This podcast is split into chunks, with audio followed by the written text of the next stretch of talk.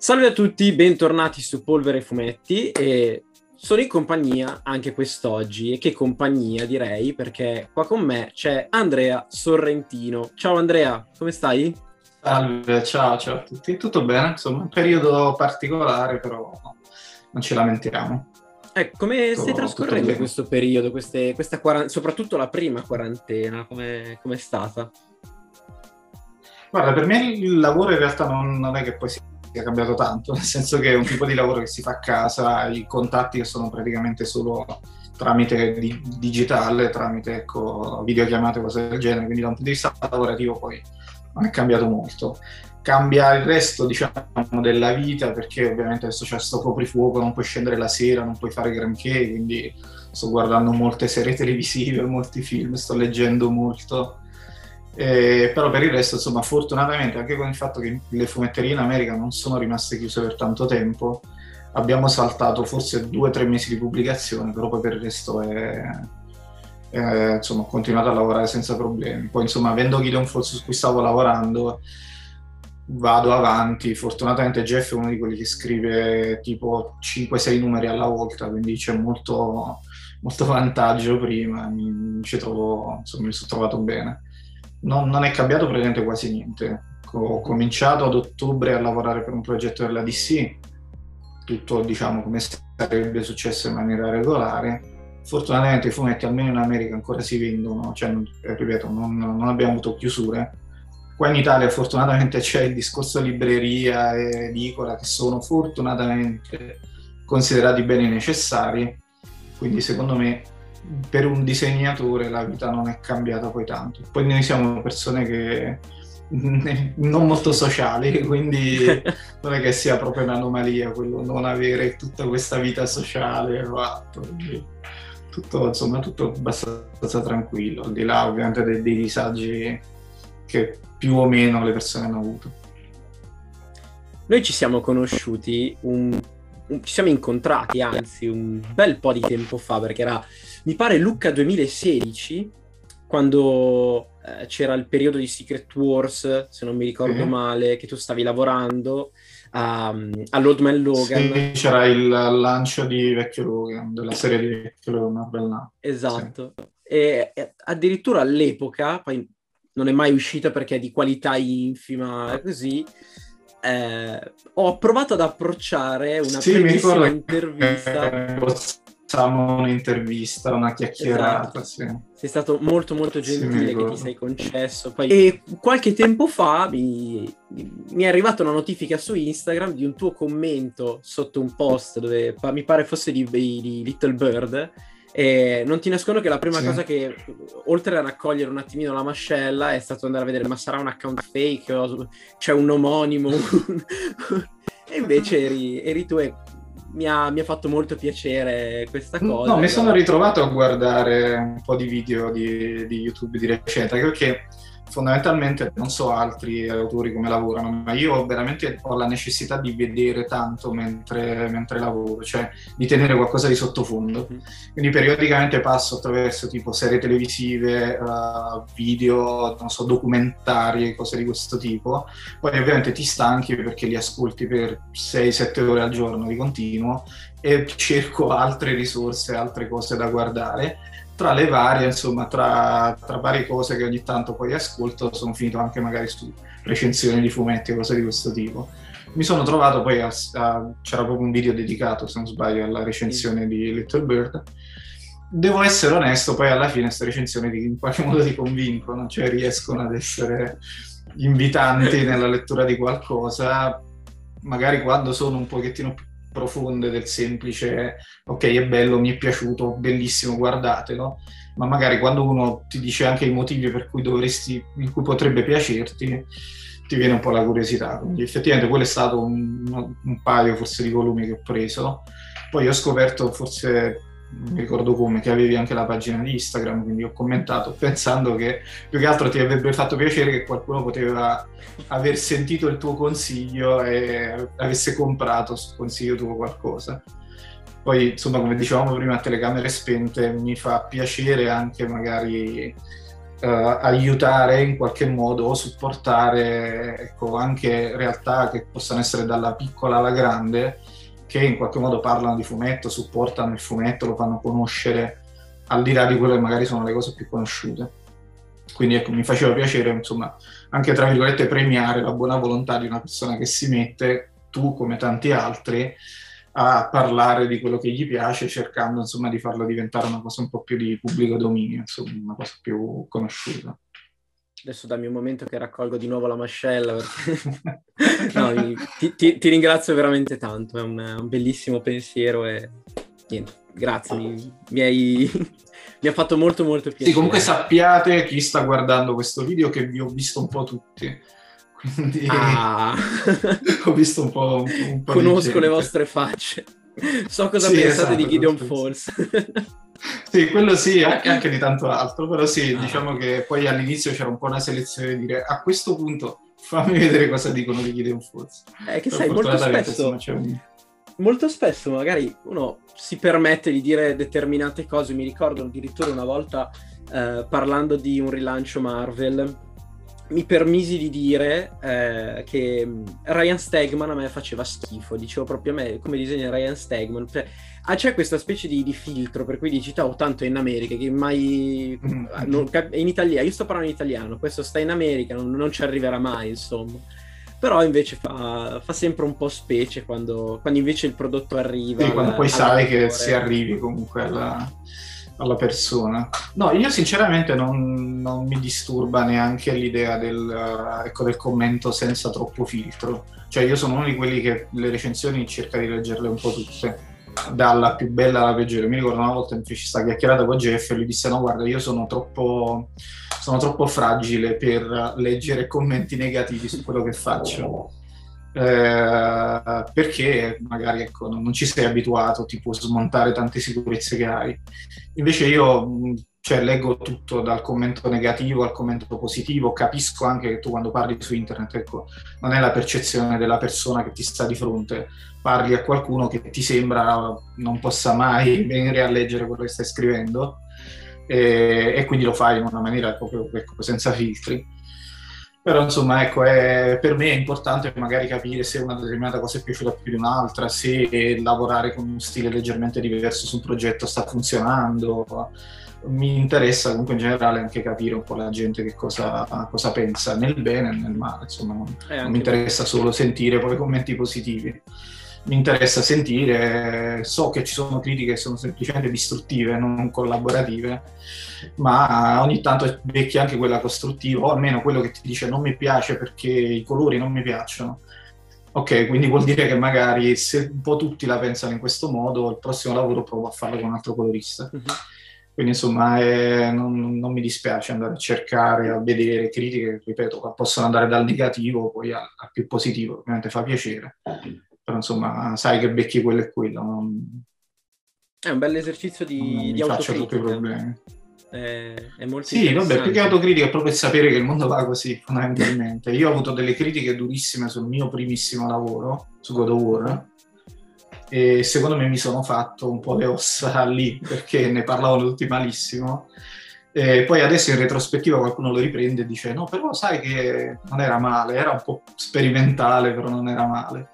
E lì magari capisci anche che c'entra anche un po' il discorso del, non voglio dire il nome che ti sei fatto, ma insomma se riesci a, ad avere persone che, a cui sono piaciuti alcuni tuoi lavori, sono predisposti meglio nei confronti degli altri, mentre magari se eri uno sconosciuto come potevo essere io all'inizio, che nessuno, il mio primissimo lavoro, lo guardi con un occhio magari un po' più di, di sufficienza.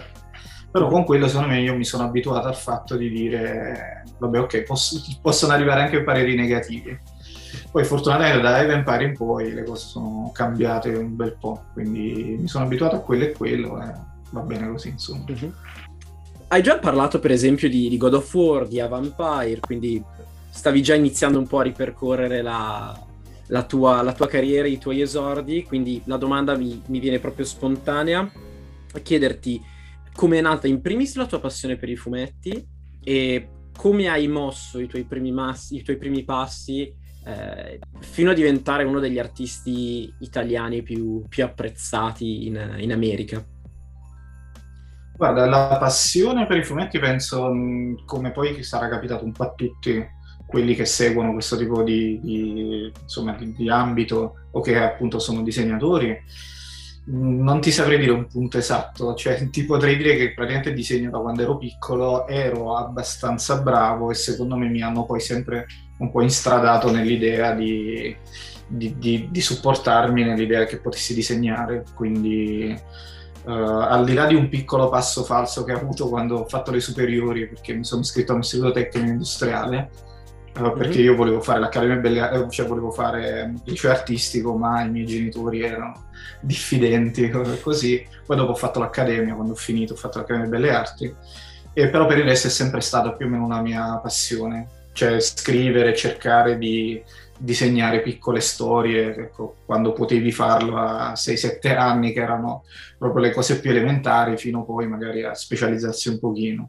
Forse i primissimi fumetti che leggevo erano poi quelli di Topolino, insomma, sono quelli che leggi quando sei piccolo. E il primo fumetto un pochettino più, tra virgolette, serio, mi ricordo in, una, in vacanza in un'edicola, uh-huh. c'era il, un numero di Nathan Never, il 37, ricordo ancora il numero, e uh, l'ultimo numero di, di Ken il Guerriero. Ah. Che all'epoca dove tu non avevi internet, quindi non c'era, non potevi andarti a ripescare, non so, gli episodi, sapere le storie, cose di questo tipo, portarsi a casa dalle vacanze l'ultimo numero con la, la parte finale di Ken il Guerriero, che era questo cartone animato che tu guardavi il pomeriggio e puntualmente arrivava a un certo punto e poi ricominciava tu arrivavi con la, finale, il, la fine della storia, ecco, non so se è un fumetto che hai mai letto, ma c'è un finale sì. molto, molto crudo, molto in cui tra l'altro effettivamente alcuni personaggi sono diventati grandi, tu magari li avevi visti sempre da piccoli nella televisione, tornavi ed eri il, con questo albo il, cioè il custode di un sapere proibito che avevi portato alle altre persone, dire io so come finisce questa storia. Minacciavi così insomma... gli altri... Sì, sì, sì, sì, C'era esatto. già il, lo spauracchio dello spoiler all'epoca. Sì, esatto, esatto, esatto. E poi niente, da lì ho cominciato a frequentare un'edicola che c'era nel mio paese e dopo c'è stata un po' l'esplosione delle fumetterie. Quindi ero già diventato un po' più grande, magari prendevi, andavi a Napoli, io poi sono di provincia di Napoli, non Napoli centro, andavi a Napoli nelle fumetterie un pochettino più grandi e lì mi si è aperto poi tutto il mondo cominciato a leggere manga, poi sono passato ai fumetti americani. Ho letto manga per molti anni e poi un po' più grande, intorno ai 20-22 anni, sono passato ai fumetti americani. Quando poi mio fratello aveva già aperto la fumetteria, quindi mi era arrivato tutto insieme. E mi ricordo di aver visto, per esempio, c'era la rinascita degli eroi di Jim Lee che mi aveva colpito tantissimo e da lì ho cominciato poi a leggere fumetti americani perché mi piaceva l'estetica, mi piaceva uh, il colore, l'esplosione, un po' di tutto che ovviamente venendo dai manga non c'eri troppo abituato. E quindi niente, poi ho fatto una scuola di fumetto a Napoli, eh, quindi insomma ho cominciato un po' ad avere contatti con altri, altri appassionati, altri aspiranti disegnatori e c'è stato un periodo nel quale ho poi provato a fare, come facevano un po' tutti, le, uh, di, ad avere qualche contatto alle fiere, quindi farmi il giro con uh, il portfolio sotto il braccio, incontrare editori, cose di questo tipo. E in realtà poi la prima occasione di lavoro non mi è arrivata da una cosa del genere, ma uh, la feci tramite internet su una casa editrice che si chiama White Wolf, che è una casa editrice di giochi di ruolo, mm-hmm. che cercava un illustratore horror io mi ricordo di avere, che avevo delle illustrazioni horror già pronte, le mandai, dissi vabbè, comincio a mandare queste, poi magari mi prendo un po' di tempo per preparare qualcosa che fosse me- migliore per loro. Uh-huh. Invece tipo 3-4 giorni dopo mi arrivò una risposta mi dissero che erano interessati, gli piaceva e per un libro che dovevano fare volevano tipo 4-5 illustrazioni. Quindi sono diciamo partito come illustratore horror. Poi da lì fui contattato direttamente da uh, un editore della Wildstorm mm-hmm. che mi disse che stavano facendo delle copertine per uh, un crossover tra X-File e 30 giorni di buio e volevano un disegnatore horror. Avevano visto un po' di cose mie su questi libri e mi chiesero se volevo, se volevo farle. Ovviamente insomma non è una cosa alla quale dici di no, quindi cominciai con quello e poi presi qualche contatto, ecco, conoscendo un po' di editor della Wildstorm Poi la Wildstorm ha chiuso e a cavallo proprio di quello mi ricordo che questo editor mi disse guarda stiamo lanciando una serie horror nell'ambito dei nuovi 52 che era ancora una cosa nascosta, non si conosceva al momento e mi disse guarda se, se vuoi fare delle pagine di prova uh, noi ti mandiamo una sceneggiatura e tu ci fai queste prime 5 pagine. Uh-huh feci le prime cinque pagine, insomma tutto quanto andò bene, il resto è... e poi insomma cominciando a pubblicare cominci un po' ad essere visto da altri. E capitò in, dopo un anno e mezzo circa che conobbi poi Jeff tramite Twitter. Me lo corteggiai un pochino perché io l'avevo conosciuto tramite Animal Man che era uscito dei 952 mi piaceva tantissimo. E mi ricordo che feci sì, sì. Tra l'altro, secondo me, se fosse rimasto con Travel Foreman, che era il disegnatore del primo arco, secondo me usciva una cosa spettacolare. Mi ricordo che feci un po', tra virgolette, il ruffiano, perché misi un paio di sketch di Frankenstein, che io sapevo che a lui piaceva tantissimo, su Twitter. Poco dopo mi arrivò un suo messaggio privato in cui mi disse, ah, bellissimo, mi piace, così facciamo qualcosa insieme. Benissimo, va bene, Presa. sono d'accordo. Sì, e poi un po' dopo mi mandò, tipo un paio di settimane dopo, mi disse guarda, la DC mi ha chiesto di lavorare su, uh, di rilanciare Freccia Verde perché adesso c'è la serie televisiva, quindi vogliono tirarlo fuori un pochettino meglio perché erano riusciti ad ingranarlo non, non benissimo. Lo vogliono un po' rilanciare, senza ovviamente rilanciare la numerazione, però fondamentalmente è come se fosse un rilancio.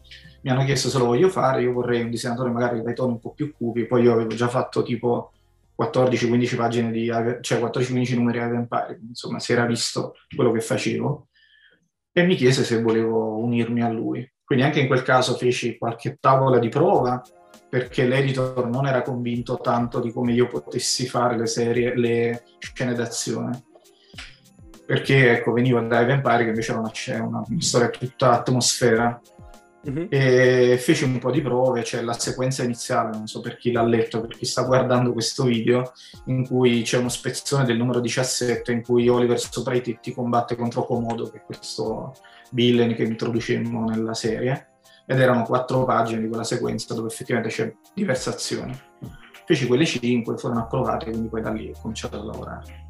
E poi, insomma, dopo quello uh, mi contattò Bendis dalla Marvel perché mi propose se volevo fare vecchio Logan e poi insomma è, è, è un crescendo mano a mano di, di, di, varie cose. Il resto è storia. sì, possiamo dire così. Senti, come ti spieghi questo, questo grande apprezzamento che c'è in America per artisti italiani? Cioè, io penso ai livelli a cui siete arrivati tu, eh, Sara Pichelli, Marco Checchetto, Carmine Giandomenico, Giuseppe Camuncoli, più di recente ehm, Simone Di Meo, Valerio Schiti, cioè c'è una, un qualcosa nel, nell'Italia che affascina particolarmente eh, gli americani, secondo te? Guarda, non so dirti se è una questione legata allo stile italiano, perché forse qualche tempo fa noi avevamo, noi italiani avevamo un tipo di approccio leggermente diverso che veniva ovviamente da una tradizione fumettistica che abbiamo qui in Italia che è diversa da quella americana. Negli ultimi anni forse non è proprio così, nel senso che molti degli autori, degli artisti che hai citato tu non hanno uno stile prettamente italiano, hanno uno stile molto vicino all'americano. Forse quello che, è un po', che abbiamo un po' in Italia, che poi è qualcosa di simile che succede anche in Brasile, difatti se vedi ci sono molti artisti brasiliani, mm. siamo forse quei paesi un po' satellite, ecco l'Italia o il Brasile, che hanno molto abbracciato la cultura del fumetto americano e quindi anche quando tu cominci a fare, non so, una scuola di fumetto eh, o comunque cominci ad avere la voglia di disegnare, o sei uno che magari prova perché vuole disegnare uno stile manga, perché leggi manga, o fondamentalmente magari sogni l'idea di voler fare il fumettista per una casa editrice americana. Quindi ne escono secondo me tanti, abbiamo probabilmente delle ottime scuole, un'ottima formazione e forse anche un, diciamo, un certo approccio artistico nel DNA proprio italiano, che ci ha portato poi effettivamente magari ad emergere un, un pochettino di più. Però al di là di quello che può essere una, un autocelebrarsi, secondo me conta anche molto il fatto che effettivamente siamo uno dei paesi che forse legge più fumetti americani, anche in Europa, anche rispetto ad altre parti del mondo. Che per esempio sono stato a Angoulême in Francia e lì è veramente tutto sul fumetto francese. quindi ti diventa anche più difficile pensare che un quindicenne che vuole fare il fumettista possa puntare necessariamente agli Stati Uniti, o magari capita lo stesso, ma in, in misure diverse, e quindi ovviamente hai meno, meno persone che, che vengono da quello. Quindi credo che sia, ripeto, per quanto è bello magari anche un po' sentirci patriottici, ma credo che sia anche una questione proprio numerica, cioè del fatto che noi ne produciamo tanti che hanno uno stile che funziona per gli Stati Uniti e ovviamente quelli che riescono a farlo perché diventano molto bravi emergono anche in quel contesto. Mm-hmm. Senti, e invece parlando proprio invece del, del, tuo, del, tuo, stile di disegno e cominciando a parlare anche un po' dei, dei tuoi lavori più, più, recenti, dando un occhio un po' ad alcune pagine di, del tuo ultimo lavoro, che è Joker Killer Smile, forse l'ultimo lavoro che hai fatto per la DC, se non, se non sbaglio. Sì, sì, sì, sì. Ho notato un, uh, certo, quasi un cambiamento di stile. Non so se è una mia impressione o se è una cosa voluta. Le linee sono molto più sottili, anche i colori sono molto più, più accesi, però accesi, chiaramente sì. è, un, è, un, discorso di, di Jordi Belair. Anche mi sembra l'uso delle ombre è molto meno, meno accentuato. È una cosa voluta o è sempre un mio, mio viaggione. No, ci sono delle... Allora, in Joker Killer Smile ci sono delle tavole che sono disegnate proprio in maniera diversa. Uh-huh. Cioè sono proprio tavole fatte con una linea chiara, pulitissima, senza ombre. E sono quelle che riguardano tipo la scena iniziale dove c'è Joker nella città con i palloncini. Uh, oppure le parti in cui Joker racconta tipo la, la scena nel, uh, nel, treno con i pesci che sorridono. E quello in realtà è uno stile che io avevo usato anche per un numero degli Avengers, con uh, quello dove c'è l'Iron Fist preistorica, che era un numero disegnato tutto quanto a linea molto chiara. Quello in particolare fu colorato da Justin Ponsor uh-huh. e, ed ha un, un, tipo di approccio diverso proprio perché il colorista l'ha colorato in maniera diversa. Essendo uno stile dalla linea molto molto chiara, dove io non vado manco a mettere le ombre, dipende moltissimo dal, dal, dal, colorista, perché il colorista lì che deve fare tutto quello che tecnicamente si chiama rendering, cioè metterci materialmente, trasformare la cosa in qualcosa di tridimensionale. E quindi quello dipende molto dal colorista e nel caso di Joker Killer Smile, difatti, nonostante sia disegnato allo stesso modo, quelle parti e il numero degli Avengers sono molto diversi. Lì c'era l'idea di fare sorta, questa sorta di di differenziare i racconti che faceva Joker verso lo psicanalista, uh-huh. che dovevano essere in qualche modo più colorati perché venivano proprio dall'idea di un racconto strano, supereroistico, tra virgolette, fatto da Joker, e metterlo di contro a quello che invece era la realtà di loro due seduti nello studio, nel, insomma, nella, nell'Arkham Asylum, e creare un po' questa differenza. Però è vero che anche nelle parti, tra virgolette, realistiche c'è un colore più acceso, c'è una linea più definita, quindi è anche un pochino quello. Ed è un po' sempre perché fondamentalmente a me scoccia lavorare sempre nello stesso modo, mi stanco, quindi cerco magari di trovare delle soluzioni un po' alternative che mi diano anche da un punto di vista poi creativo, un po' di stimoli in più. Però in quel caso c'era anche poi una scelta di storia, ripeto, perché erano questi tre stili, uno fatto per la parte realistica, uno per i racconti di Joker e poi c'era l'ultimo che era quello da, da libro per bambini, dove c'è tutta la vicenda di Mr. Smiles.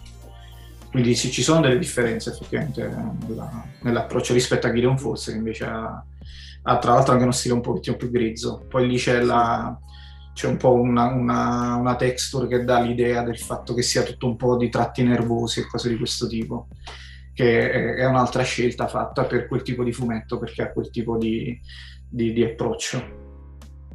E tra l'altro hai già citato Gideon Falls, qui ne parliamo assolutamente perché è, una, è un, secondo me è una delle serie più belle che, sta, che, è uscita perché ormai si è conclusa in America qualche mese fa se non sbaglio con, a dicembre 27 eh, però Killer Smile è solo l'ultimo dei tanti lavori che tu hai, hai prodotto insieme a Jeff Lemire.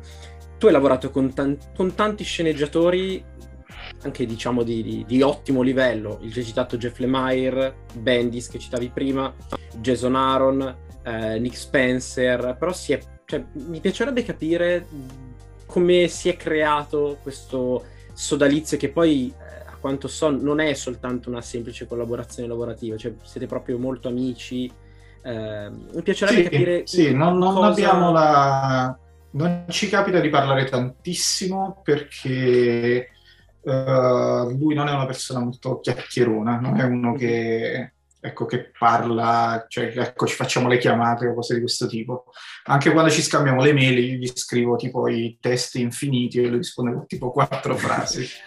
che poi ti sembrerebbe strano visto che lo scrittore è lui, insomma, quindi ti aspetteresti magari uno che articola tanto. Però al di là di quello, secondo me, molto è cambiato. Io faccio spesso riferimento a un punto preciso del nostro lavoro.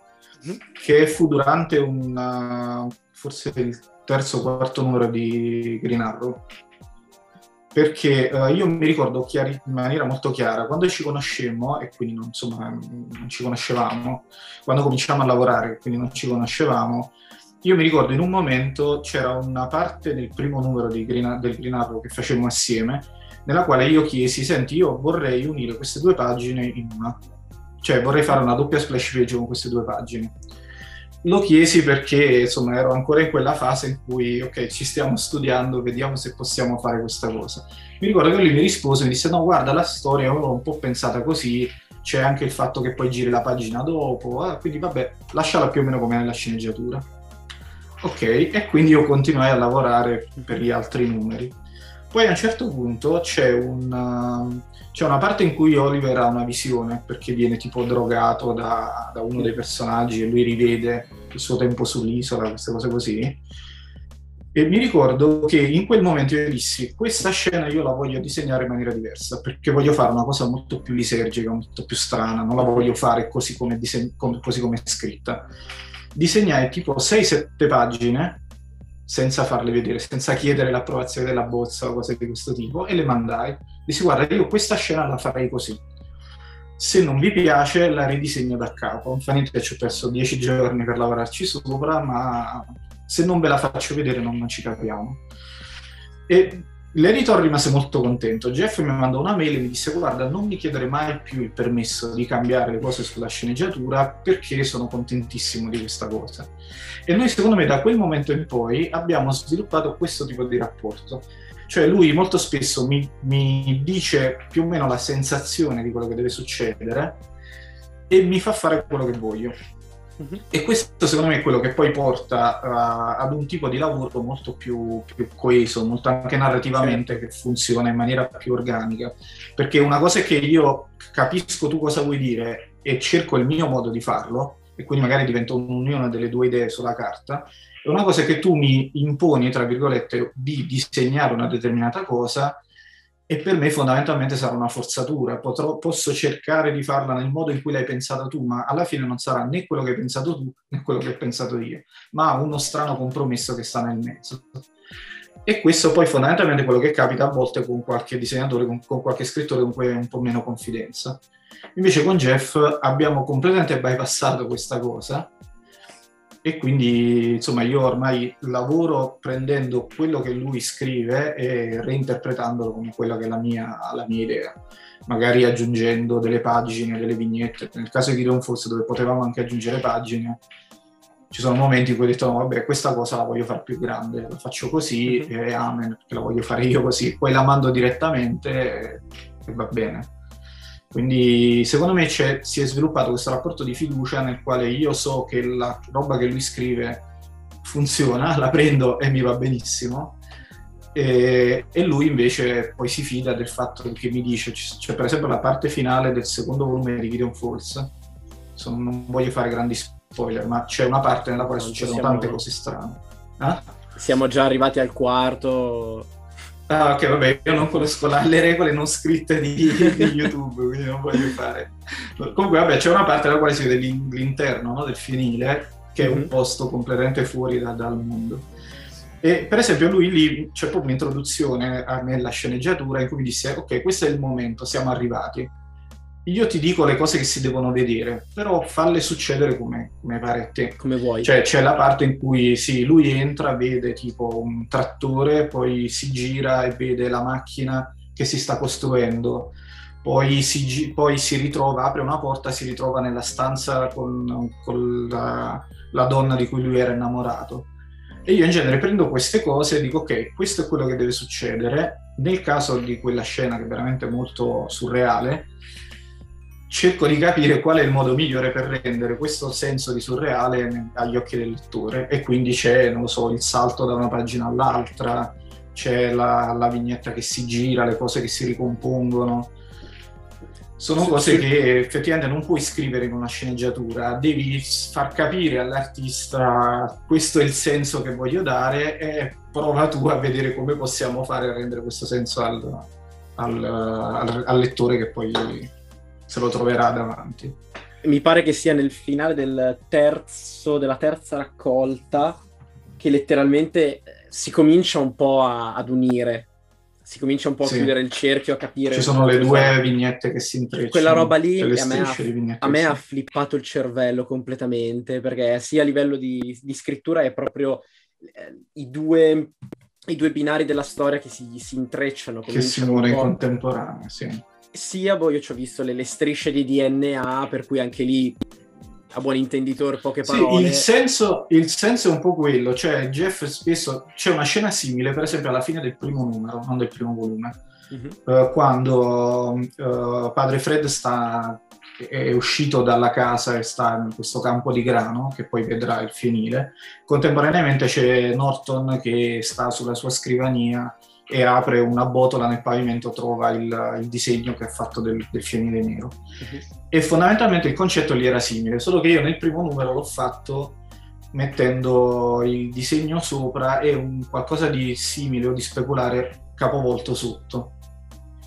In quest'altro numero dove c'era un'altra scena fondamentalmente simile, ho detto devo fare qualcosa di diverso perché altrimenti non lo so, non, non, dà, non dà un buon senso di storia provo a fare qualcos'altro, ho fatto qualche prova, qualche sketch, effettivamente questa cosa funzionava perché ti dà veramente il senso del fatto che sono due linee temporali che succedono nello stesso momento. Tra l'altro nell'ultima vignetta entrambi hanno questa chiave in mano e quindi eh, le due spirali si ricongiungono in una vignetta che, che funziona per entrambi. Quindi è un po', per me fondamentalmente è, è, il lato bello del lavoro, cioè il cercare di dire mi sta buttando questa cosa davanti, fammi vedere come posso fare per renderla al meglio possibile, cioè cercare magari di rendere qualcosa che normalmente non puoi disegnare, non puoi disegnare due cose che succedono allo stesso momento o un'emozione di un certo tipo. La sfida sta un po' in quello e se hai la libertà, perché magari hai un disegnatore, hai uno scrittore che non ti dà necessariamente delle indicazioni sue e ti dice che devi farle necessariamente in quel modo, se hai la libertà di farlo, magari è una cosa che riesci ad esplorare, a volte funziona, a volte no, però insomma, se non altro stai facendo qualcosa di, di diverso, stai dando al lettore un, qualcosa che magari riflette in maniera un pochettino più fedele la storia che sta, che sta leggendo. Dannatamente, perché ripeto, ci sono... a me è proprio rimasta in testa quella scena lì dove, ripeto, le, le storie cominciano proprio un po' a, a unirsi ma poi vedersele anche in quel modo lì a livello grafico, ripeto, ti dà proprio tutto un altro tipo di suggestione, secondo me. Sì, e... io sono dell'idea che queste cose devono funzionano quando sono funzionali alla storia, cioè quando uno, un arti- uno scrittore ti dice dobbiamo dare questa sensazione, quindi facciamo qualcosa di strano. Io mi ricordo nel, quando cominciai a disegnare il secondo numero, c'è una parte in cui Norton e Angie stanno nel prato, stanno, cioè stanno in un parco e parlano. Mm-hmm. E lì io feci per esempio una cosa abbastanza strana perché uh, cercai di fare una vignetta che doveva dare l'impressione di una telecamera che stava al centro e che girava e che quindi inquadrava prima l'uno poi l'altro. Poi prima ancora che finisse la vignetta ritrovavi il personaggio precedente Vabbè, è una cosa un po', insomma, ecco, è una cosa che se, se vedi disegnato magari si, si, capisce meglio. E la feci, feci una doppia splash page fatta in questo modo. Poi me la vidi e dissi, mm, non va bene, non, non, questa cosa non va bene, perché questa è strana solo per essere strana.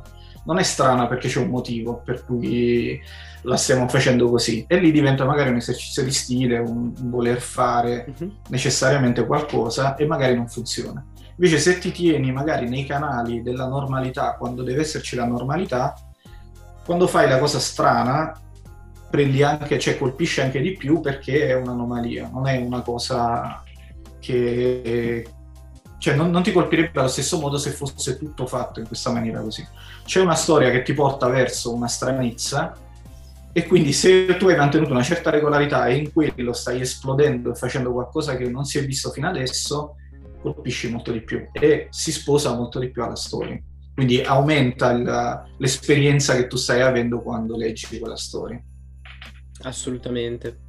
E dicevo prima che io sto letteralmente adorando. Ho letto proprio qualche, qualche giorno fa il, il, quarto numero, il quarto, la quarta raccolta di Gideon Falls ripeto un'altra volta, secondo me è una delle cose migliori in, attualmente in pubblicazione in Italia, che dovrebbe concludersi entro, anche da noi, eh, mi pare entro la fine dell'anno. Sì, l'anno aveva, aveva, annunciato che lo avrebbero chiuso appunto entro il 2021.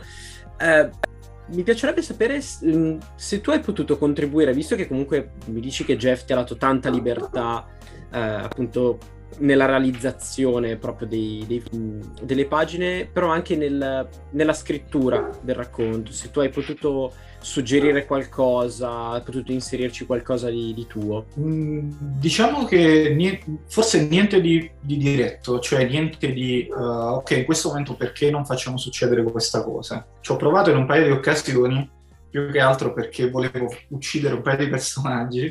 cioè, c'è stato un momento in cui ho detto: Secondo me, questo è il momento buono in cui dovremmo uccidere uno dei personaggi. Sadico. Questo per dare proprio un senso di gravità, alla, sì, un senso di gravità alla, alla, storia, no? Perché a un certo punto dici: se tutto ritorna poi è tutto uguale. Mh, mm, non, non, ha un senso di pericolo, no? Magari sui personaggi. Mhm. Quindi dicevo, secondo me in questo momento, non ti dirò quale, ma in questo momento, secondo me, questo personaggio potremmo uccidere. Invece Jeff è uno che si affeziona poi ai suoi personaggi, per cui no, non, ah, poi sai, vabbè, poi insomma, non, non, voglio spoilerare cose che possono succedere in futuro, però alla fine insomma non ci sono mai riuscito. Quindi al di là di qualcosa di un pochettino più diretto come in questo caso, però è vero che c'è, uh, c'è, stato un momento in cui per esempio io mi ricordo che ho mandato una mail e gli dissi uh, alla fine del secondo volume, gli dissi senti chiariamoci un po' su quelle che sono le regole del, di questo multiverso fondamentalmente, cioè come funziona, come funziona il fienile che si sposta da un lato all'altro, materialmente che sta succedendo. Uh, vabbè, ci sono altri universi per cui in cosa sono diversi questi universi, perché ce n'è uno in particolare che in cui sta succedendo una specifica cosa. E lì ci siamo messi un po' a discutere e ci siamo effettivamente influenzati l'uno con l'altro con qualche idea, perché io magari gli ho mandato degli schizzi di come avevo più o meno figurato determinate zone, determinate cose. Forse c'è una scena, già nel quarto, in cui si vede uno dei personaggi che si trova in questo mondo strano, mm-hmm. uh, in cui poi si vede questo enorme mostro, questo scarafaggio gigante. E quella, per esempio, è una parte che uh, non è, cioè, non è descritta da Jeff. C'è una parte in cui Jeff mi dice guarda questo è, uh, un, è, è, questo, è questo, punto. Uh-huh. però non lo stiamo descrivendo non, non, stiamo dicendo che succede in questo mondo. E io mi ricordo in quel momento che dissi guarda io ho pensato come funziona questo, questo ambiente. Ti mando la, la, la, mappa ti mando uh-huh. quelle cose che ci sono in modo che magari puoi, puoi, usarlo anche tu per farlo funzionare all'interno di determinate trame. E sono cose che poi effettivamente vedrai nello svolgersi della storia e tutte queste cose, tra l'altro, le abbiamo aggiunte nel, nel, nel volume finale. Perché sono. Proprio la, la mappa del. Sì, ci sono tutti gli sketch che noi ci siamo passati.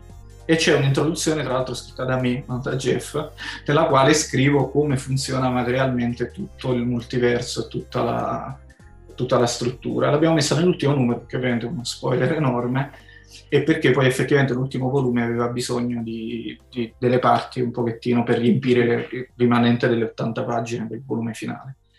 Quindi più che altro c'è questo, cioè a un certo punto noi abbiamo parlato di che cosa era Gideon Force, come mhm. funziona, mm-hmm. e ci siamo un po' influenzati a vicenda. Ci sono delle cose, poi l'ho scritto anche nel finale, che non abbiamo neanche esplorato del tutto. Quindi insomma, chissà, magari futuro potremmo riprendere qualcosa e andarci a ripescare in modo che sia tutto molto coerente. Mi stai già facendo venire Vedremo. l'acquolina in bocca, detta così, eh? Me la stai vendendo molto bene. Io l'ultimo numero, tra l'altro, l'ho preso in americano, ma non ho avuto il coraggio di, neanche di aprirlo, proprio l'ho preso, l'ho messo via perché... Eh, ok, comunque no, non c'è nell'ultimo numero, poi c'è nell'ultimo volume. Ah, perché l'ultimo numero sono 80 pagine di storia. Sì, sono 80 pagine sono tutte sto- tutta storia. Quindi eh, nell'ultimo cartonato, nell'ultima raccolta. Sì, esatto, nell'ultimo ah, volume, okay, quello okay. che cioè, dovrebbe diventare poi il cartonato finale, perché in realtà ah, avendo fondamentalmente dei volumi poi da 100-120 pagine, uh-huh. avevamo quella ventina di pagine, 30 pagine da riempire, quindi ci abbiamo messo effettivamente qualcosa che fosse poi gratificante per chi prendeva il volume rispetto al numero perché mi dispiaceva poi l'idea, qualcuno si era lamentato del fatto di dire mi prendo il volume è la stessa cosa. Nel volume ci sono un po' di contenuti in più, tra l'altro anche abbastanza, ecco, in, secondo me interessanti per vederlo, per chi ha seguito poi tutta la storia, ci si è appassionato. Mm-hmm. Quindi sì, contenuti... diciamo, per chiudere la domanda, non ci sono magari dei contributi troppo diretti, però ci sono momenti in cui cerchiamo un pochettino di parlare e magari ci sono un po' di, di condivisioni di idee in questo senso. Mm-hmm.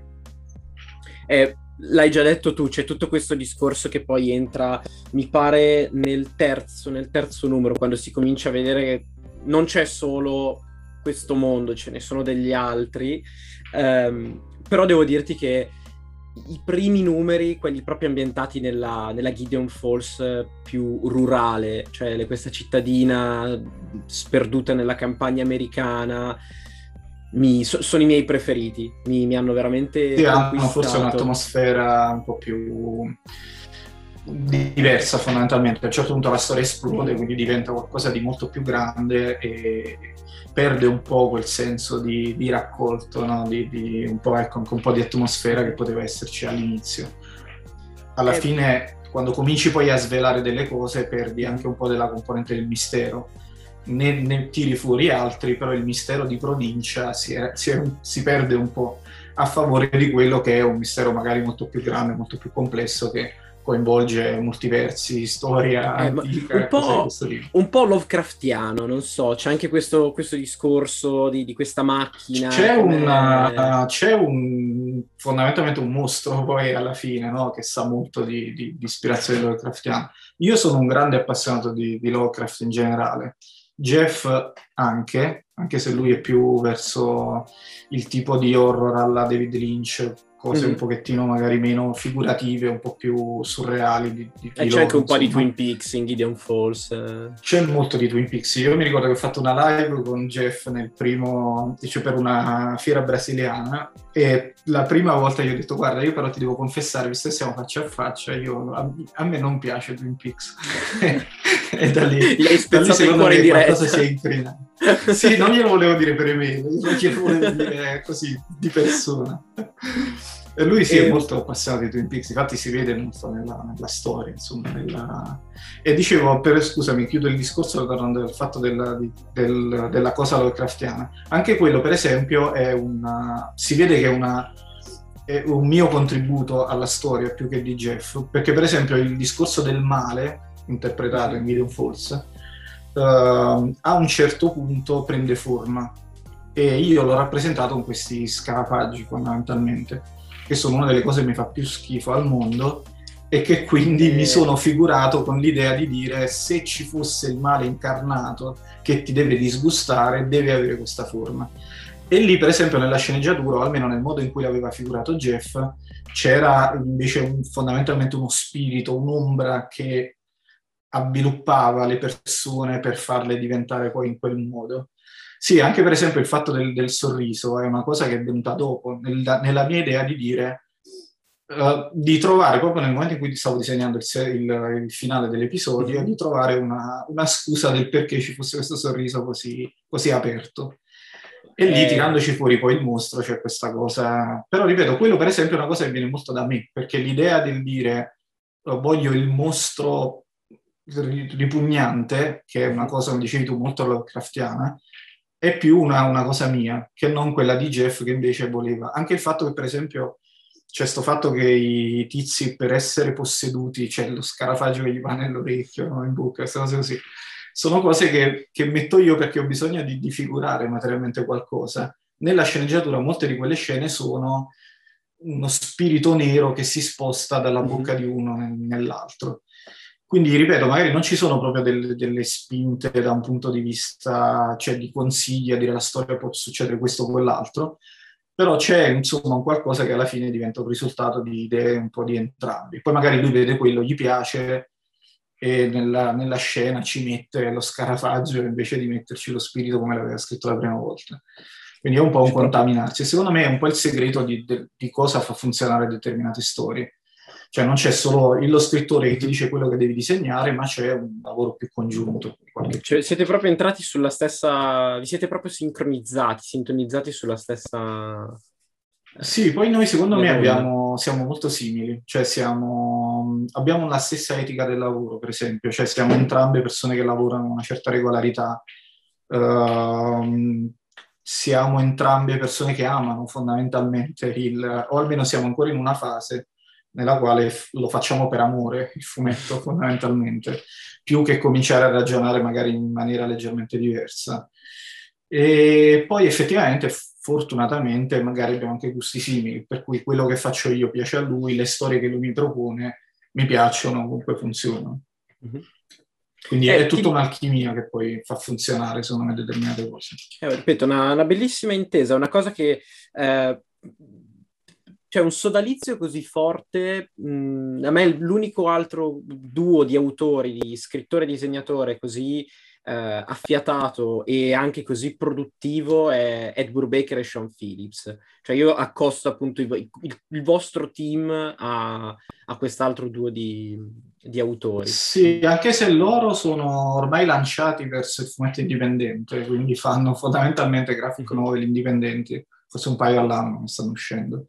Sì, eh, noi poco. siamo ancora, almeno io, sono ancora un po' legato all'idea di dire ogni tanto mi fa piacere fare qualcosa per Marvel e DC, un po' anche per magari prendere un po' di visibilità uh, verso il pubblico mainstream o comunque perché fondamentalmente essendo un appassionato di fumetti ho voglia di, di, di, lavorare magari avendo fortunatamente adesso un po' la possibilità di contattare un editor e dire mi farebbe piacere lavorare su questo uh, ogni tanto sfrutto un po' questa cosa per dire mi piace questo personaggio voglio fare qualcosa con quello c'ho ancora questo secondo me loro ormai sono una coppia un pochettino più, più veterana, tra virgolette, mm-hmm. hanno un po' bypassato questa cosa, quindi dicono che facciamo quello che ci pare. Io sono ancora quello che vede, non lo so, uh, Alien, che è uscito adesso della Marvel, e mi viene da dire voglio fare qualcosa di Alien. E perché, perché mi piace, non parto da, necessariamente dal concetto di dire no, vabbè, a questo punto il tempo lo dedico per fare una cosa mia. Mm-hmm. Quindi ho ancora questo. Loro secondo me questa cosa l'hanno un po' superata. E anche Jeff, per esempio, uno si fa coinvolgere tantissimo in queste cose. Difatti lo vedi periodicamente dire smetto con Marvel e DC e tre mesi dopo esce tipo è di nuovo. Sì, sì, sì. Eh, uno che, che si fa prendere proprio da questo. Quando, quando avevo avviato Black Hammer eh, avevo detto no, voglio lavorare solo, voglio costruire questo mio universo, voglio, mi piacerebbe molto poter lavorare unicamente per eh, sviluppare sì, l'universo sì. di Black Hammer e mi pare proprio dopo qualche mese la Marvel ha annunciato che stava, stava scrivendo sì, la Sì, ma perché ti ho detto non ce la fai, fondamentalmente vedi annunci, vedi cose, ti viene da dire voglio, voglio fare anch'io. anch'io. Cioè, sì, esatto, voglio esserci anch'io. Ma se io ti dico per dire, la genesi di Joker Kill Smile è nato mm. da, uh, dalla release del trailer del film. Io ho visto il trailer, mi è piaciuto tanto, ho mandato una mail a Jeff e ho detto Jeff facciamo qualcosa di Joker per la DC. Va bene, facciamo qualcosa di Joker per la DC. Due settimane dopo stavamo cominciando a lavorare su, su Killer Smile. Cioè, vi, Quindi, vi buttate, eh, volte... vi buttate benzina sul fuoco a vicenda, praticamente. Sì, esatto. Infatti, a volte, per esempio, per dire, abbiamo parlato di un paio di progetti. Adesso sto, per esempio, eh, cominciando a diventare eh. io quello che dice: no, aspetta, teniamo perché abbiamo già parlato di voler fare quell'altra cosa. Mm-hmm. Quindi non facciamo questo, facciamo, focalizziamoci su quello e poi magari ci pensiamo.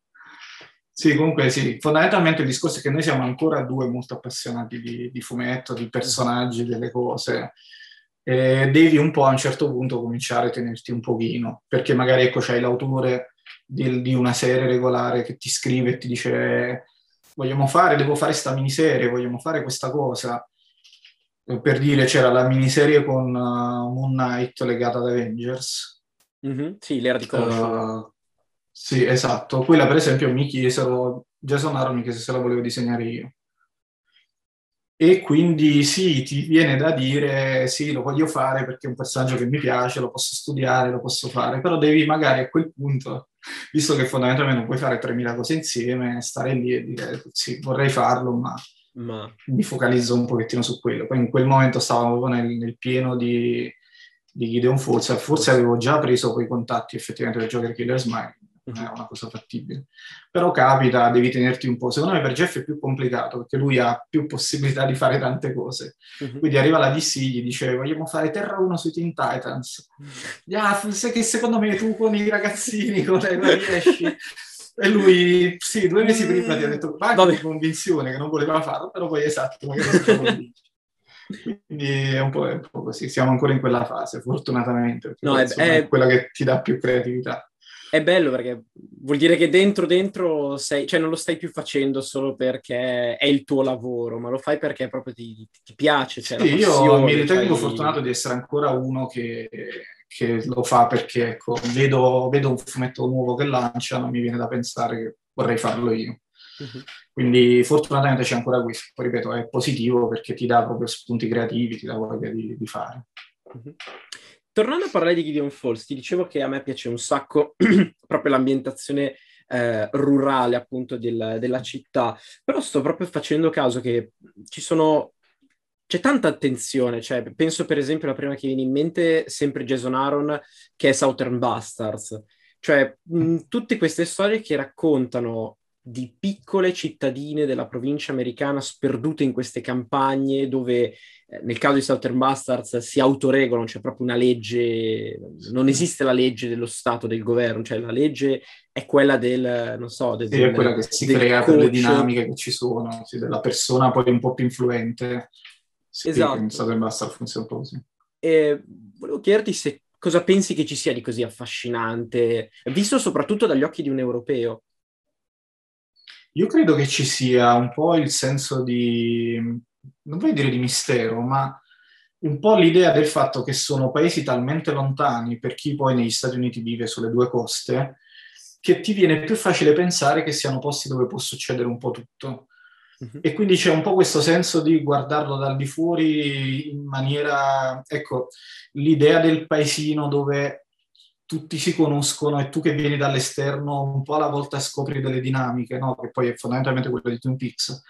Uh, o ecco quella di Southern Bastard dove tu pensi che ci sia questo paese che effettivamente si autoregola perché probabilmente in America è così no? loro hanno questi paesi che chiamano i fly, flyover countries che sono quelli che tu vedi solo perché ci stai volando sopra con, con l'aereo per andare dalla west coast all'east coast e secondo me c'è un po' questo senso di, di, dire sono paesi talmente distanti dove forse può succedere un po' tutto. Qualsiasi cosa. E forse anche il fatto che hai la percezione che uh, non siano necessariamente troppo controllati, proprio perché, come dicevi anche prima in Southern Bastards, magari c'è il solo lo sceriffo di zona che se per una disgrazia è anche corrotto dal tizio che ha i soldi, allora diventa tutto un paese che si muove sotto le sue regole e, e, quindi crea magari delle dinamiche che sono interessanti perché sono dinamiche che tu non potresti creare all'interno di un paese, ecco, di una città grande.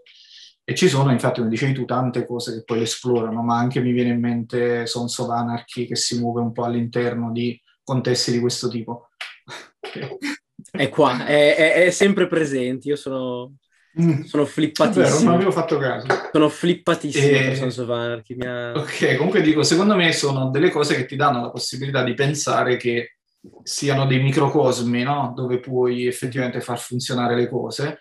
Da un altro lato sono paesi dove magari c'è, una, c'è meno controllo e dici, non lo so, a me è capitato anche qualche volta in Italia quando vai in qualche paesino un po' più sperduto e vedi delle case abbandonate in mezzo al niente e ti viene da dire chissà cosa potrebbe succedere all'interno di quella casa dentro. nessuno lo saprebbe mai. Esatto, e sono probabilmente le cose che poi hanno dato spunto, tra l'altro, a generazioni intere di film horror, per esempio in America, dove hai il tizio che si ferma, sta facendo da una costa all'altra, si ferma la pompa di benzina e lì c'è, entra all'interno di un meccanismo che, che non conosce e che poi, vabbè, visto che un film horror non finisce bene. Esatto. Però insomma è un pochino quello il discorso secondo me, è quello di dire sei uno che ha vissuto magari nelle città, vedi queste cose un pochettino diverse. Poi nel caso di Jeff c'è anche proprio un background culturale, perché lui viene da lì uh-huh. e quindi secondo me si sente di narrare quel tipo di, di, di, di realtà, quel tipo di storia, insomma. gli riescono poi secondo me anche molto bene, proprio perché lui è uno che sui tempi lunghi, sulle cose molto più intime funziona. Eh sì, è... Mi manca ancora da recuperare su Essex County, ma cioè, proprio su questo genere di ambientazioni, anche sul, tu, sul sentimento, lui è uno che colpisce Essex sempre. County io te lo consiglio perché è davvero bellissimo. Io non sono una persona che si emoziona con i fumetti, mm-hmm. ma Essex County veramente a un certo punto ti devi fermare per dire mi sta un attimo prendendo, mi prendendo mi sta... La, la, tristezza, sì, mi, mi sta venendo qualcosa. E quello veramente è forte. Io sono tra l'altro anche convinto che i fumetti migliori di Jeff, e lo dico contro la mia, contro la mia stessa, insomma, contro il mio stesso lavoro, ma io sono convinto che i fumetti migliori di Jeff sono quelli che lui si disegna da solo e che tra l'altro non si fa neanche colorare, cioè quelli in bianco e nero che fa lui. Hanno una carica emotiva anche nel disegno. Sì, sì, anche Underwater Welder forse non è proprio il più riuscito, ma sono tutte cose che riescono veramente nella, nel suo tratto a darti qualcosa di molto forte dal punto di vista emotivo. Essex County è proprio molto forte sotto questo aspetto. Poi è una vita ex County, cioè parte dal ragazzino che poi diventa vecchio. Ed è proprio bello perché ti mette davanti a tutta una serie di cose di, che, che la vita ti dà e che quindi ti emozionano molto perché ti ci rivedi quasi poi in determinate cose. Il ragazzino timido che vorrebbe comprare i fumetti ma che per il genitore sono stupidaggini, però lui va lì e gli chiede lo stesso i soldi e il genitore dice ah, sono aumentati ancora, sì, ma non ne hai già? Dice sì, ma poi escono ogni mese questi fumetti e lui si mette nell'angolino perché comunque si è sentito poi intimorito da questa cosa, si mette a leggere il nuovo numero di Flash che è uscito è molto forte. Poi col tratto di Jeff e con la sua ovviamente capacità di farti empatizzare dalla seconda pagina con i personaggi, eh, diventa molto bello. Cioè quello te lo consiglio, se ti piace Jeff, quello devi leggere assolutamente. Tornando ancora a parlare di Gideon Force, perché ti ripeto, io ho, tra l'altro, parlando di cittadine, di cose che potrebbero succedere così, sto pensando che la campagna delle mie parti, la campagna pavese, dove siamo pieni di zanzare, quindi anziché scaffaggi con le zanzare e posti sperduti sarebbe perfetto. Potrebbe essere una di quelle cose dove... Ma sì, sai, sì, c'è sì. una famosa frase di Saviano, al di là di quello che uno può pensare per l'autore. Comunque lui a un certo punto dice, io nella mia storia mi sono trovato a, ad avere la, una crisi di non sapere cosa scrivere e c'è questo scrittore che gli dice, guarda, scrivi bene, però lei, per le idee sei un po', un po bloccato. Uh-huh come posso aiutarti? Apri la finestra e racconta quello che vedi dalla tua finestra. Ma ripeto, al di là di quello che uno può pensare per l'autore, ti piace o meno come personaggio, però credo che sia effettivamente da un punto di vista letterario quello che fa funzionare le cose, cioè dire racconta le cose che ti trovi intorno, le cose che, che senti tue, e sono poi effettivamente le cose che Jeff uh, tira fuori, perché c'è proprio lui nelle storie che, che poi effettivamente rende le storie così umane.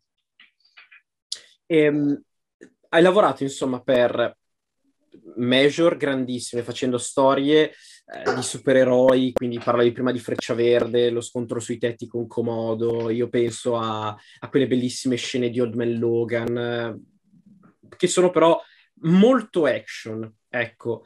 Gideon Falls invece molto, è molto più, più che sull'impatto magari dell'azione, tranne magari in alcune parti, è molto giocato più sull'atmosfera. Quindi graficamente mi piacerebbe sapere che tipo di sfida è stata, se c'è stato qualche cambiamento. Mi dicevi per esempio che un po' hai ripreso le atmosfere, di, le, le atmosfere horror di, di iVampire.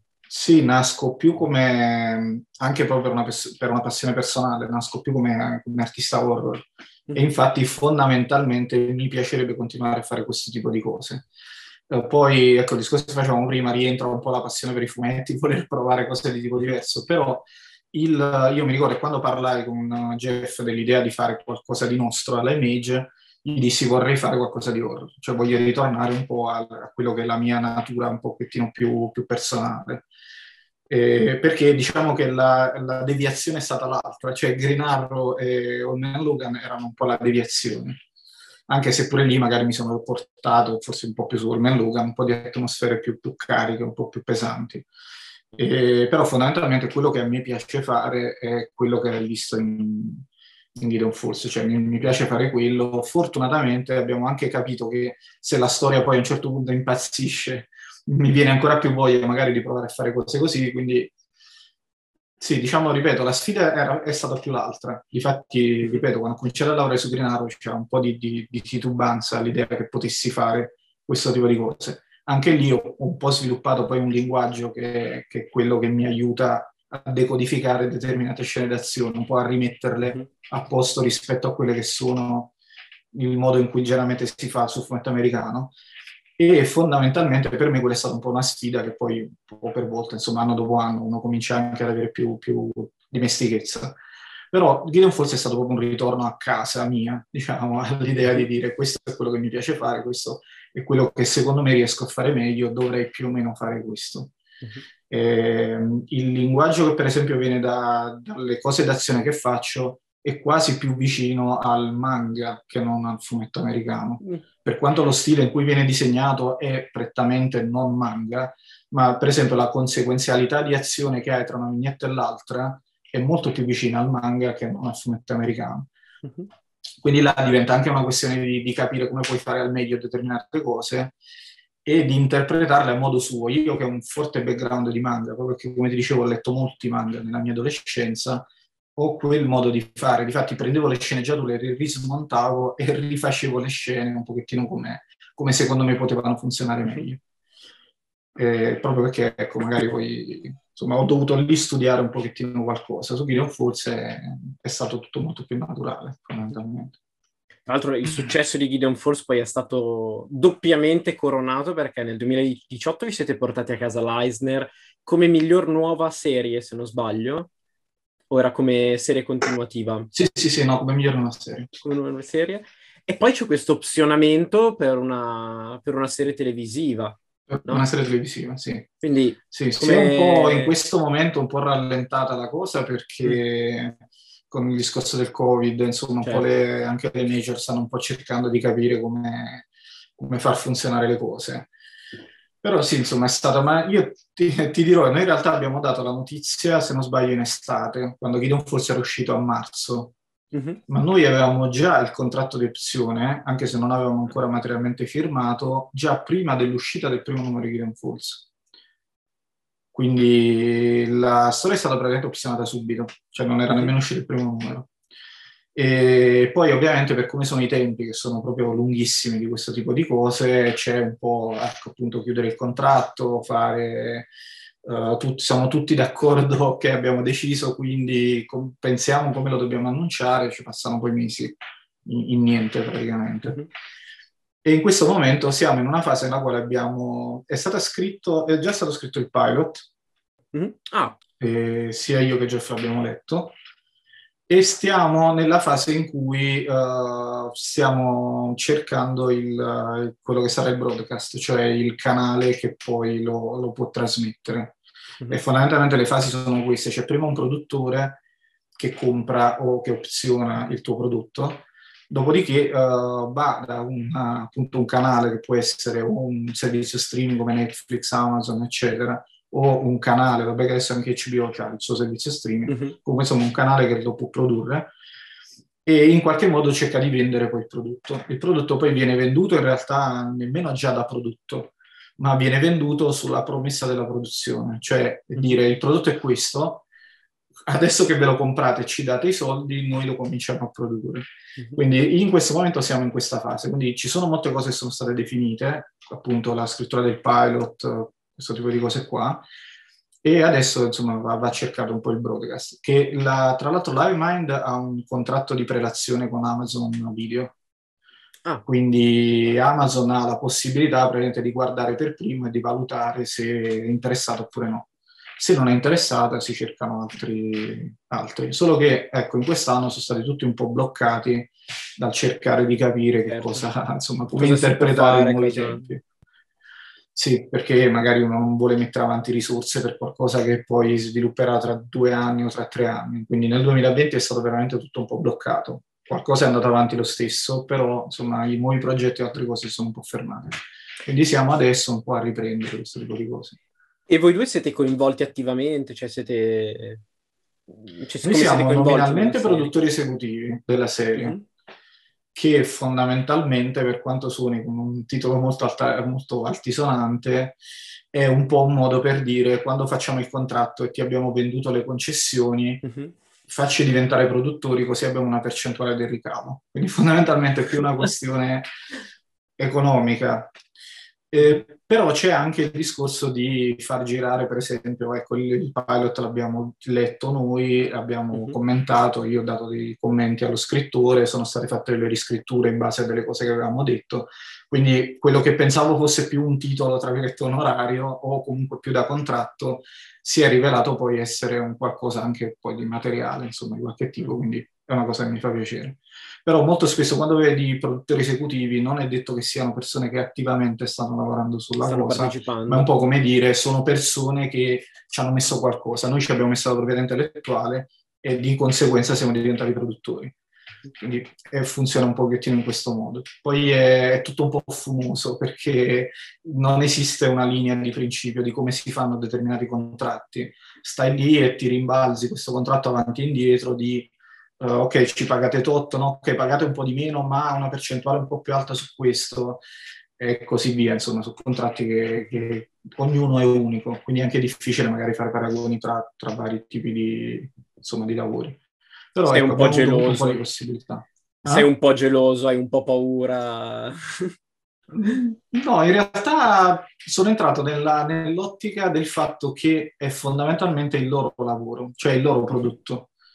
È un po' come quando vedi un film tratto da un libro, il Jurassic Park, tratto da un, da un libro di Crichton, uh-huh. e il film di Steven Spielberg. Ha delle differenze con il libro necessariamente perché è il film di Steven Spielberg. Quindi sono entrato un po' nell'ottica di dire eh, sarà la serie televisiva di questo showrunner avrà delle cose che mi piacciono un po' di più, cose che mi piacciono un po' di meno, però insomma è un prodotto nato da questo, quindi fin tanto che i personaggi sono gli stessi, l'idea di fondo è lo stesso, è la stessa, poi delle differenze ci saranno per forza, se vedi The Boys o vedi Preacher, altri tipi di produzioni di questo tipo, le differenze ci sono. Uh-huh. Fa un po' strano all'inizio, però ecco, ti abitui che, che, anche quello funziona in quel modo, quindi va bene così, insomma. Uh-huh. Eh, parlando di questo, di, di trasposizioni, di eh, opzionamenti appunto per film e serie televisive, dal tuo punto di vista, come funziona tutto il discorso dei, dei diritti? Cioè, tu che, che tipo di... Um, che diritto, tra virgolette, hai ancora su, su, hai, hai, sul tuo fumetto, cioè su Gideon Falls? Cosa, um, cosa ti lascia la Image? Guarda, diciamo? quando, quando, lavori per la Image, loro ti, ti lasciano tutti i diritti, cioè tu sei l'unico proprietario del, del prodotto che stai, che stai producendo. E difatti noi, per esempio, tramite vabbè, un agente che ha Jeff che sta ad Hollywood, abbiamo noi, cioè io e Jeff, fatto girare il progetto e fatto le contrattazioni per la vendita dell'opzione, tutto il resto. Quindi in quello la Image non c'entra niente, perché tu stai semplicemente muovendo un tuo prodotto e stai vedendo come lo vuoi veicolare. Se volessero fare delle, delle tazze di Gideon Falls, parlerebbero con me con Jeff, non parlerebbero con l'Image. Quindi l'Image effettivamente ti lascia praticamente tutto. La proprietà di Gideon Falls è condivisa tra me e Jeff al 50% ed è unicamente nostra. La Image in quel caso diventa fondamentalmente un tramite di pubblicazione. Cioè loro non... Io per esempio ti sentivo, forse in un video, parlare no, del discorso di dire uh, ho visto che l'Image per esempio ti fa scegliere gli editori, ti fa scegliere il colorista o la grammatura della carta, questo tipo di cose mm-hmm. qua. E, e fondamentalmente non è esattamente così, cioè loro non sono un editore che ti fa scegliere le cose, sei tu che, visto che sei proprietario del progetto, uh, investi fondamentalmente in quello che pensi che possa funzionare. Cioè loro alla fine ti faranno avere un foglio in cui ti dicono abbiamo stampato tot, uh, con questa grammatura ci è costato tot, questo, uh, questo artista che avete voluto per la variant costa tot, sono tutte cose che poi ti vengono scalate dalle tue royalties. Quindi fondamentalmente lì entri in un'ottica di dire vogliamo questo, questo uh, disegnatore per una variant, non è un, un, problema della image, non è la image che ti dice sì va bene, abbiamo trovato questo. È un po' un problema dici, di budget. Abbiamo... sì, vogliamo questo, uh, costa tot e sono soldi che verranno scalati nel momento in cui poi ci, ci darete le royalties. Uh-huh. Quindi diventa un discorso un po' più, tra virgolette, imprenditoriale, cioè un discorso proprio di dire, noi per dire abbiamo fatto dei poster per l'ultimo numero, uh-huh. E la Image ti dice i poster costano questa cifra, la volete fare, non la volete fare? Se le volete fare costa questa cifra che toglieremo poi dal, dalle royalties dell'ultimo numero. Quindi è quello fondamentalmente, cioè loro fanno un po' da tramite, ma tutto quello che ti scegli tu non è perché la casa editrice ha un approccio particolarmente libero nel farti fare il progetto, ma perché fondamentalmente è un tuo progetto sul quale investi tu in un certo modo e ci puoi guadagnare o perdere a seconda di quello che noi ci abbiamo forse perso 1500 dollari sulla stampa del numero uno che veniva venduto a un dollaro, che è una cosa che fa la ah, image. La image first, sì. Esatto, loro vengono e ti dicono vogliamo fare questa tiratura, costa questa cifra. Non ci rientrate di soldi perché anche se li vendiamo tutti li stiamo vendendo sottoprezzati. Allora, loro volete fare lo stesso? Sì, facciamo lo stesso perché ovviamente tu magari fai considerazioni di altro tipo, dici sono nuovi lettori, sono nuove certo. cose però là diventa una spesa e diventa una spesa tua, cioè diventa il fatto di dire lo voglio fare non perché la image eh, lo vuole fare, quindi decide di, di, di, di darti una, un premio produzione per questa cosa, ma sono decisioni che fai tu e che ti costano e che ovviamente poi i valuti possono ritornare in qualche modo. Quindi la grossa differenza con la image è questa con altre case editrici come Marvel e DC tu fondamentalmente vendi il tuo lavoro e basta. Insomma, fai le tue hai... tavole o la tua storia e non hai niente. Loro fanno qualche premio produzione, per esempio, uh, è capitato qualche personaggio che, abbiamo, che, è uscito nella nostra serie di Green Arrow, uh-huh. è uscito anche nella serie televisiva di Arrow. E loro, per esempio, ci hanno mandato dei premi produzione che ovviamente non ah. sono da contratto, chissà che cosa, però sono un modo che hanno loro per dire ci fa piacere che avete inventato queste cose per noi e adesso noi le stiamo usando. Quindi funziona in quel modo. Sì, è una specie di riconoscimento fondamentalmente. Sì, poi io per esempio ho visto spesso autori lamentarsi di questa cosa, ma proprio di recente non mi ricordo quale autore si lamentava della, non so quale personaggio è stato sfruttato tanto e, e diceva però è è brutto perché io ho creato questa cosa per la DC, adesso la DC la sta sfruttando e a me non mi sta dando niente. Anche secondo me è una cosa un po' la scelta un po' che trova, perché fondamentalmente nel momento in cui tu hai fatto quel contratto sei stato pagato per quello, se quel fumetto vendeva zero, se l'avevi fatto per la image probabilmente eh, non avevi guadagnato niente, avevi lavorato un anno per niente, lo stai facendo per la DC, vieni pagato per farlo, certo. vende zero, è un problema della DC, vende un milione... Eh, tu comunque sei stato pagato. Certo, certo. Sì, mh, difatti io ripeto, non sempre capisco magari delle polemiche che si fanno in questo senso, che, del, di perso- sfruttamento di personaggi che poi magari non sono andati a, a, riconoscerti a te, quello sta facendo i milioni perché ha fatto il film e tu che l'hai creato non stai avendo niente. Può essere brutto, magari una pillola amara da buttare giù, però fondamentalmente così è. Cioè se quella non cosa prendeva zero, tu, tu, non ci facevi niente. Uh-huh. Oppure provi a fare un progetto per la image, lo fai, vendi un milione di copie, fai un film, tutto quanto sono tutti soldi tuoi ma è un rischio che ti stai assumendo tu, nel fatto che se quella serie non vende, non c'è guadagnato, hai lavorato un anno senza guadagnare niente, magari rimettendoci addirittura. Quindi sono secondo me valutazioni che poi uno fa arrivato a un certo punto della propria carriera, dire posso lavorare su, in un modo o in un altro.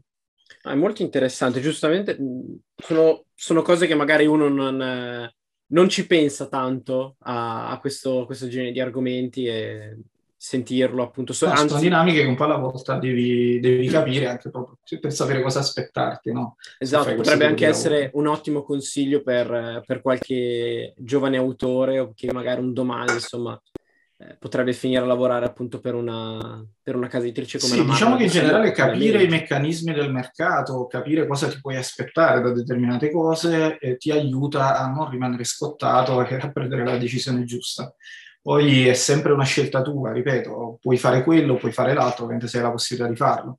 Perché è vero che l'image non, non, ci, non ci rimette niente, ma comunque dà la possibilità di pubblicare solo a determinati progetti che sa che hanno magari almeno un minimo di tiratura, per dire non ci rimette nessuno. Loro ti anticipano tutto eh, perché sanno che hai comunque un minimo di tiratura di un certo tipo. Quindi non farebbero un progetto magari quello che potevo essere io agli esordi e poteva provare a farlo. Devi arrivare comunque ad un certo punto però ecco, a quel punto diventa poi una scelta tua, dire faccio questo perché diventa tutto mio, ma è comunque un rischio, oppure faccio quest'altra cosa che è retribuita come un lavoro professionale uh-huh. di, tot, di, di, un certo quantitativo di soldi per ogni pagina che fai, fatto, chiuso e, e sta lì, e loro ci fanno quello che vogliono. Però tu sai che hai avuto quello. Fai una cosa per le image, ti capita che i numeri mano a mano cominciano a vendere meno e magari guadagni meno di quello che avresti guadagnato dall'altro lato. Certo. Sono valutazioni che fai, sono, sono, cose che puoi fare, appunto, lo puoi fare, scegli tu e ti prendi tu, insomma, un po' le responsabilità di quello che fai. Senti, sì, è un tipo diverso proprio di, di, di modo di pubblicare, anche proprio di approcciare la cosa. Ti sparo proprio le ultime due domande. Innanzitutto, allora io sono innamorato follemente di Black Hammer, cioè, sempre scritta ovviamente da, da Jeff Lemire, e visto che c'è questa vostra amicizia, niente niente che magari uno dei prossimi spin-off o ti vediamo sulla sì, serie regolare. Eh? Non lo so, sinceramente non... Non ti piacerebbe? Ci sono... Uh, sì, ma al momento ci sono cose che mi piacerebbe fare di più. Cioè, o fare ecco, qualcosa di, di ancora nostro. Io vorrei fare un po' alla volta una sorta di nostra antologia horror in qualche modo, cioè mi piacerebbe cominciare a pubblicare una serie di storie horror nostre, un po' come ecco, il, l'idea che dicevi tu di uh, Brubaker e Phillips mm-hmm. che hanno ormai più o meno strutturato una serie di cose loro. Quindi se riusciamo a rimanere concentrati, mi piacerebbe fare una, questo tipo di cosa. Uh-huh. E quindi è ovviamente un progetto molto a lungo termine che richiederebbe tutta una serie di cose e che ovviamente danno un po' meno spazio ad altro. Per Black Hammer non so, perché sono, c'è tanto altro che vorrei fare prima per DC e Marvel. Mi piacerebbe tanto fare per esempio uno Swamp Thing alla DC, mi piacerebbe rifare qualcosa di Wolverine alla Marvel. Ci sono tante cose che mi piacerebbe fare, però effettivamente il tempo è poco.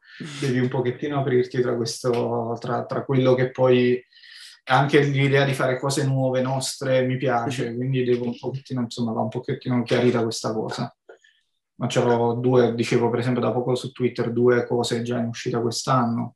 Eh, quella, quella sarebbe stata la prossima domanda. Puoi già darci okay. qualche anticipazione? Una per DC, se non mi sbaglio. E una per Image. E una per Image sempre con le Mire, addirittura... Eh, con le, le Mir.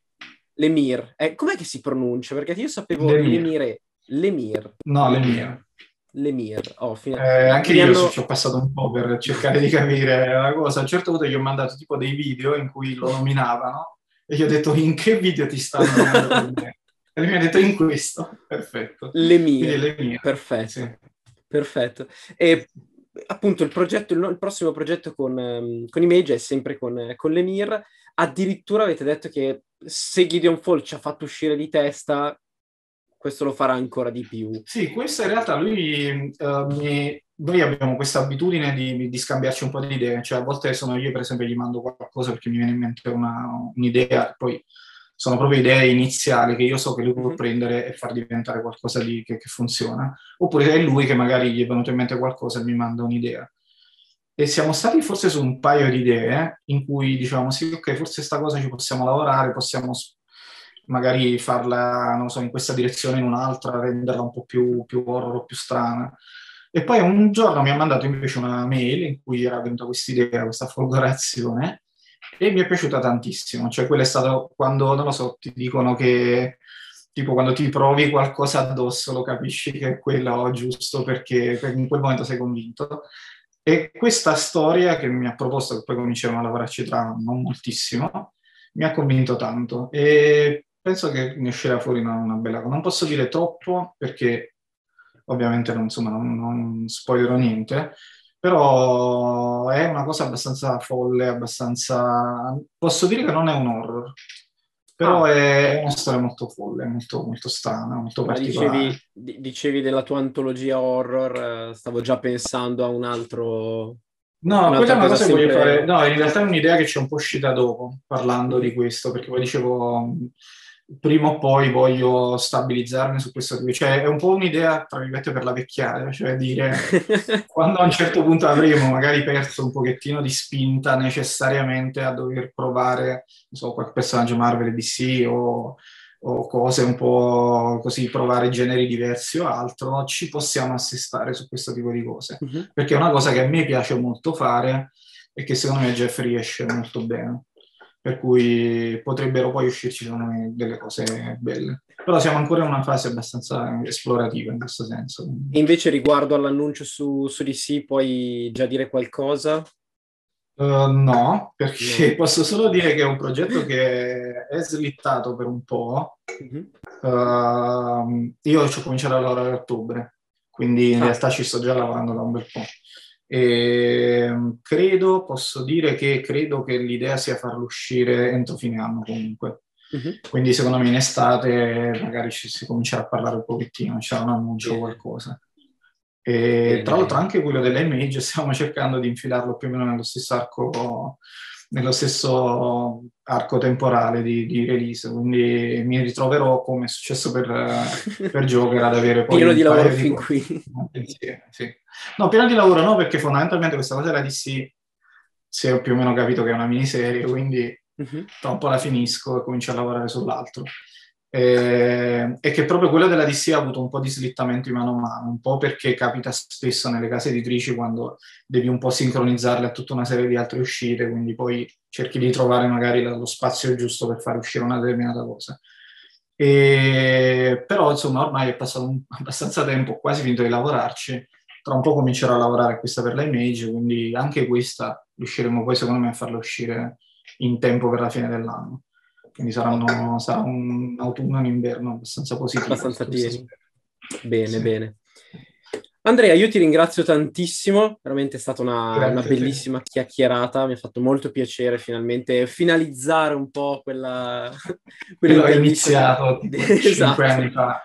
Chiudiamo, chiudiamo un cerchio. Veramente io aspetto tanto di vedere un po', innanzitutto la conclusione di, di Gideon Falls, non li ho mostrati prima, ma questi pubblicati tutti da, da Bao e adesso hai messo questa scimmia, voglio vedere un po' cosa, cosa, combinerete ancora tu e Jeff e vedere un po' cosa farai in, in DC.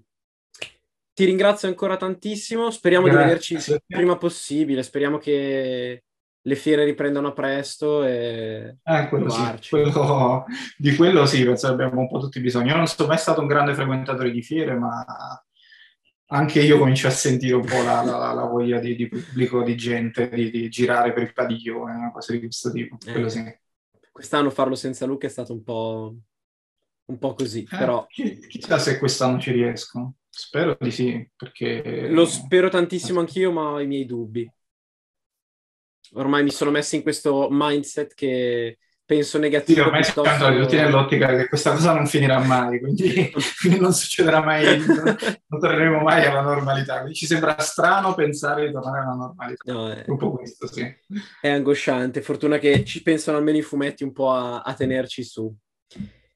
Grazie mille ancora. E, Grazie a te. Ripeto, speriamo di vederci molto presto. Ciao. Ciao, ciao, ciao, ciao.